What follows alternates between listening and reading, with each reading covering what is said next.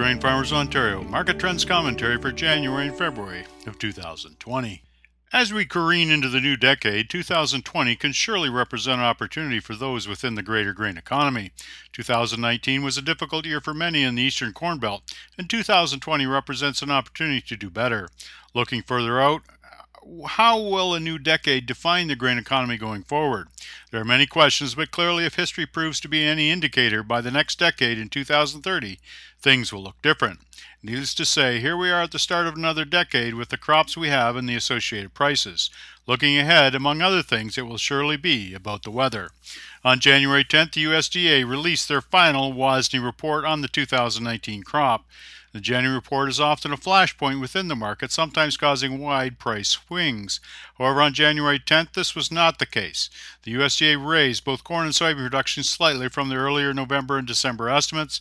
U.S. corn is now set to come in at 13.69 billion bushels on a national yield of 168 bushels per acre. And the USDA increased soybean production to 3.55 8 billion bushels, up from 3.55 billion bushels in their December report. This was based on a U.S. national yield of 47.4 bushels per acre, and the corn quarterly stocks was down 5% from a year ago, with soybean stocks 13% lower. USDA decreased corn harvested acreage by 300,000 acres and soybeans by 600,000 acres. Corn ending stocks were decreased to 1.89 billion bushels.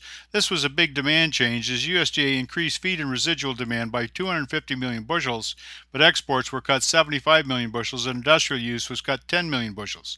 U.S. ending stocks remained at 475 million bushels, the same as their December 2019 estimate. USDA kept Brazil's soybean production at 123 million metric tons and Argentina at, 100, at 53 million metric tons. U.S. winter rate acreage was pegged at 30.8 million acres, the second lowest in U.S. history, and soft winter wheat acreage actually increased 8% from last year. On January 10th, corn, soybean, and wheat futures were higher than the last market trends report. Corn, March 2020 corn futures were at 385 a bushel.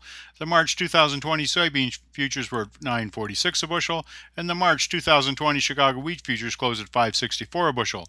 Minneapolis March 2020 wheat futures closed at 560 a bushel, with a September 2020 contract closing at 581 a bushel.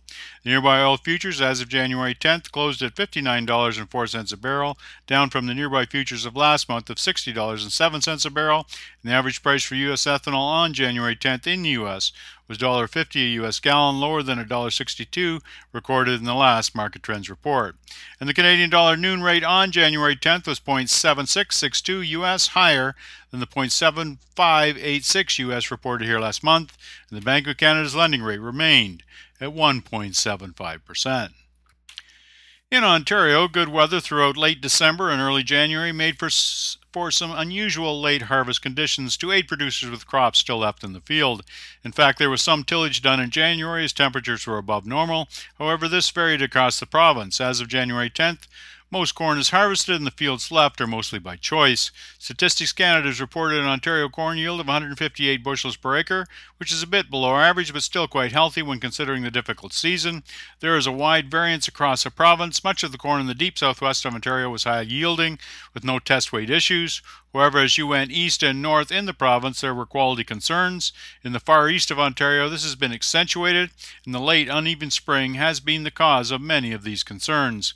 Corn basis has responded accordingly, holding steady or even increasing in some areas. In Quebec, the crop is lower, Statistics Canada projecting 141.4 bushels per acre on average. However, much of the crop is light, and this has strengthened basis for good quality corn from Ontario. The FOB bid in southwest Quebec as of January 10th was 232 over March, and the soybean basis in Ontario has also held steady or increased, partly based on the increased futures value and low value of the Canadian dollar. And you can access all Ontario corn prices by going to the marketing section of our website.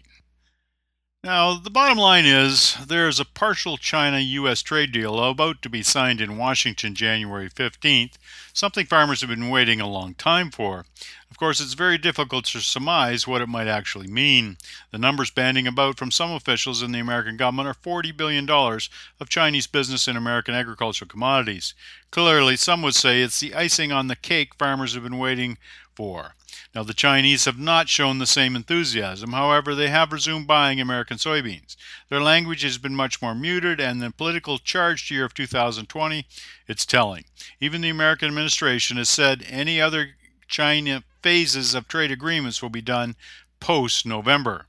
The 40 billion figure of Chinese buying the U.S. agricultural commodities seems much, but of course the details and ultimate export numbers will be the real litmus test. Needless to say, maybe this is a long way back from the calamity which started with the imposition of Chinese tariffs of U.S. soybeans in 2018. Now, how this will manifest with the 2020 planting is another question. The Trump administration has handed out 24.5 billion in government aid to American farmers. And will this continue in 2020, turning into an annuity for American grain farmers? Well, simply put, it's part of the planning decision process going forward, with so many variables missing at the time of this writing. From a Canadian perspective, it's likely we'll see increased U.S. planting this spring, supported by possible market facilitation payments, leaving us in a tough position. It was hard to peg the January 10th USDA report as anything but bearish, but there was unusual bullish push in a 250 million bushel increase for corn and feed and residual demand. At first glance, you might be looking for something more specific, but it's likely a response to their December 1st corn stocks report, which was lower than expected. Needless to say, it did help the corn balance sheet. USDA also offered up that it will be doing a resurvey of corn production will take place in early spring in Michigan, Minnesota, the Dakotas, and Wisconsin, where harvest has been late. Now, for corn, December corn as of January 10th was up 2 cents at $4.02 a bushel. Now, where does it go from here? As farmers are always looking ahead, and 425 would be better, even though it would be considered a lofty value compared to the last seven years. Needless to say, U.S. ending stocks under 2 billion bushels helps. However, as of this time, there is not a big impetus for December 2020 corn to increase. Basis might give us some clues. Across the United States, basis levels have been significant in telling the story of where it's needed. Quality is an issue in many parts of the United States, and this will eventually show up in utilization. Even though the January 10th USDA is final regarding the 2019 crop, it's unlikely so. These quality issues might show up in the September stocks report where the 2019 crop year will finally be put to rest. And the March 2020 May 2020 corn future spread is currently 7 cents, which is considered sideways. Seasonally, corn prices tend to go up in June, and the nearby March contract is currently in the 52nd percentile of the past five year production range. Now, for soybeans, cotton might be soybeans' best friend.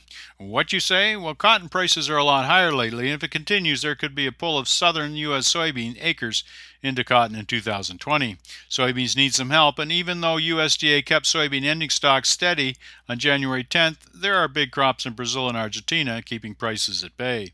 Of course, the shifting sands have much to do with the Phase 1 agreement with China on January 15th, or even when, even when this is signed, it might not be public information which commodities might be on the shopping list. Price will continue to be the litmus test for the Chinese despite their massive investments in the Brazil soybean economy. The March 2020 May through 2020 soybean future spread is minus 13 cents, which is considered sideways. Seasonally, soybean prices tend to trade higher into July, and the March soybean contract is currently in the 37th percentile of the past five year price distribution range. Now, for wheat, the hope for wheat futures market will be for it to show continued life, with the USDA predicting the lowest wheat acreage in 111 years. There have been production issues in Australia, but positive production news in Argentina, meaning the constant offset on supply and demand continues. There are always problems, and there are always good times in wheat, being it's grown just about everywhere. Needless to say, the wheat futures market may be asked to lead other grain markets forward. However, with wheat, don't hold your breath.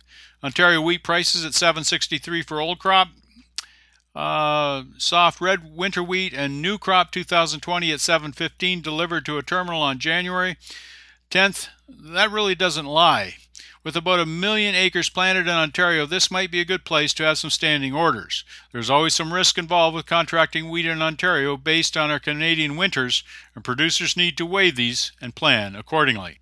All of this has been taking place in a heightened geopolitical environment, mostly centered on the Middle East, where the Americans and Iranians have exchanged military assets. This has put a chill in markets as tensions escalated. The downing of Ukrainian Flight 752 was an unfortunate tragedy from such heightened tensions. The oil market was frenetic, and as of January 11th, tensions are still high, but the situation has de escalated. Markets will continue to be a partial reflection of this situation. In Ontario, grain prices have benefited from a sustained basis, even though the Canadian dollar has shown a bit of life, even briefly going over the 77 cent US mark. The Bank of Canada Governor Stephen Poloz has mused that the current interest rate of 1.75% might be adjusted in the future based on the health of the Canadian economy.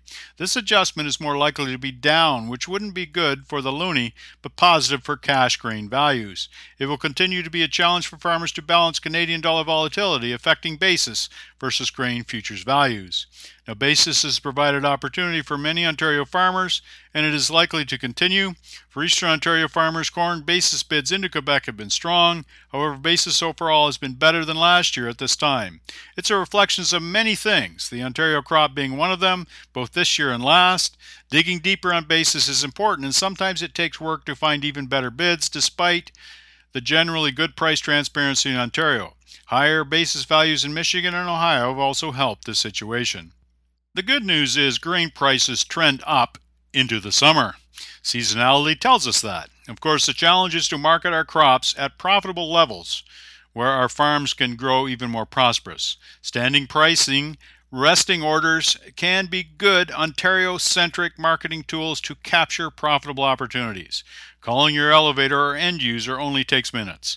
Profitable opportunities can be gone in seconds. Daily market intelligence will remain key. This has been your market trends commentary for January and February of 2020. I'm Philip Shaw.